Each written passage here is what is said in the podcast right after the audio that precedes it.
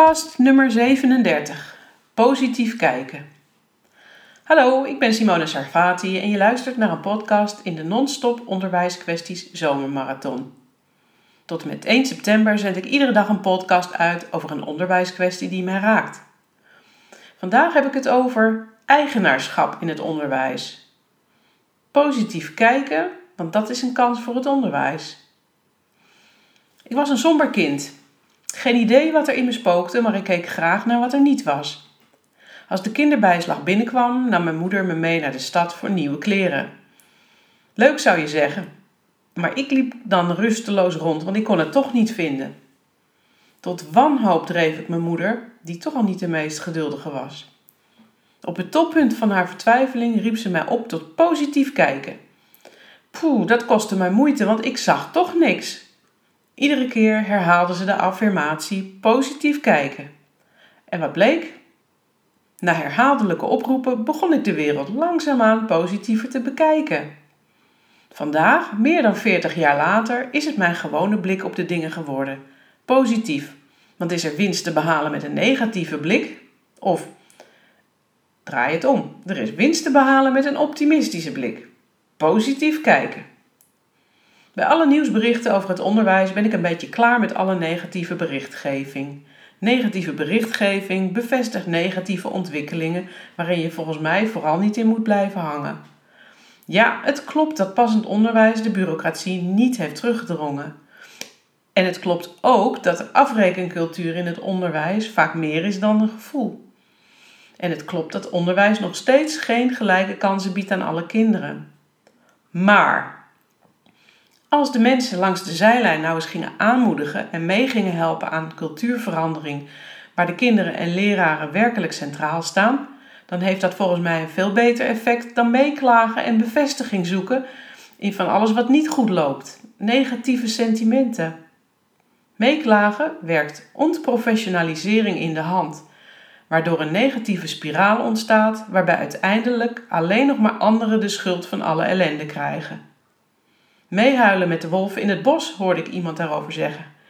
Ik weet niet meer wie dat was, maar ik zie ze voor me. En ook daarmee ben ik klaar. Natuurlijk, niet gaat vanzelf en in sommige regio's van Nederland piept en kraakt het onderwijssysteem in zijn voegen door de grote regeldruk. De regeldruk komt door perverse prikkels die het bovenkader inspireren. En dat gaat ten koste van middelen voor de primaire processen. Het gaat ten koste van goed personeelsbeleid.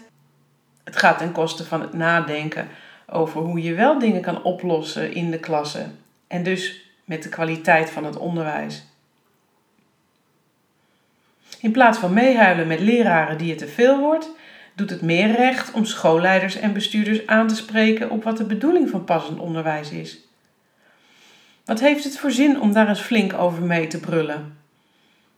De staatssecretaris Sander Dekker denkt dat het helpt om een A-team naar de scholen die het hardst klagen te sturen. Een team van administratieve ondersteuners die komen helpen om de boel te helpen oplossen. Onbestaanbaar. Wanneer leert de politiek nou eens van ervaring uit het verleden? Maria Montessori sprak er al over. Onderwijs moet erop gericht zijn om iemand te leren het zelf te doen, niet om werk uit handen te nemen. Veel belangrijker is de vraag wat de scholen eraan kunnen doen om de administratieve rompslomp te beperken. De politiek noch de inspectie van het onderwijs stelt namelijk regels over de uitgebreidheid van verslagen en documenten. Het enige wat ze vragen past binnen een professionele houding. Verantwoording afleggen. En dat hoeft volgens mij, maar volgens mij ook niet volgens de inspectie met lijvige rapporten. Sterker nog, ik vraag mezelf bij lijvige rapporten altijd af wat heeft deze schrijver nodig om zijn werkelijke resultaten te verhullen? Maar goed, ook bij gedoe geldt mijn waarheid. Hou het simpel. Wat is je doel?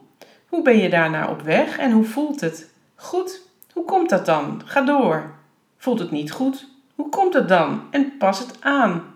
Pas je pad aan. Gooi overtollige ballast overboord. Want wat niet werkt, is dus niet nodig.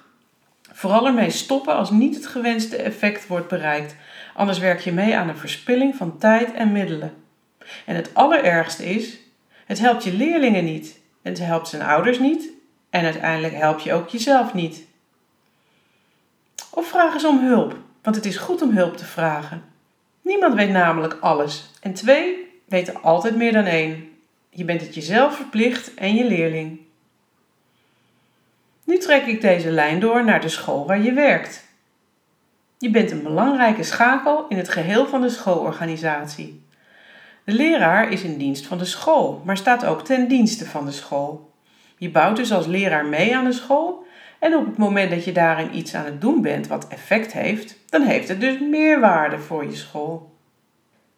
Ik lees het voorgaande voor aan mijn beste kritische vriendin.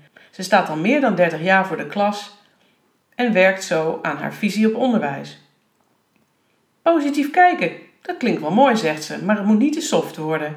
Er gebeuren dagelijks dingen in de scholen die helemaal niet mooi zijn. Lees de kranten maar en de sociale media. Kijk, daar ben ik het nou helemaal mee eens. Het is waar. Er gebeuren zelfs ronduit lelijke dingen in het onderwijs. Bijvoorbeeld het teveel aan thuiszittende leerlingen, het belachelijk hoge ziekteverzuim onder leraren, bedreiging van leraren door ouders die het niet eens zijn met rapporten of toetsuitslagen. En dat is zichtbaar, dus het bestaat. Tegelijkertijd gebeuren er ook hele mooie dingen in het onderwijs. Misschien gebeuren er wel veel meer goede dingen op scholen dan slechte. Maar wij mensen onthouden negatieve dingen nu eenmaal gemakkelijker dan positieve. Al reflecterend ben ik van twee dingen overtuigd. De eerste is dat je eigenaar en bestuurder bent van je eigen focus. Dus ook als je deze op positieve gebeurtenissen richt. Mijn tweede overtuiging is dat je door het versterken van positieve ontwikkelingen werkt aan het oplossen van negatieve effecten.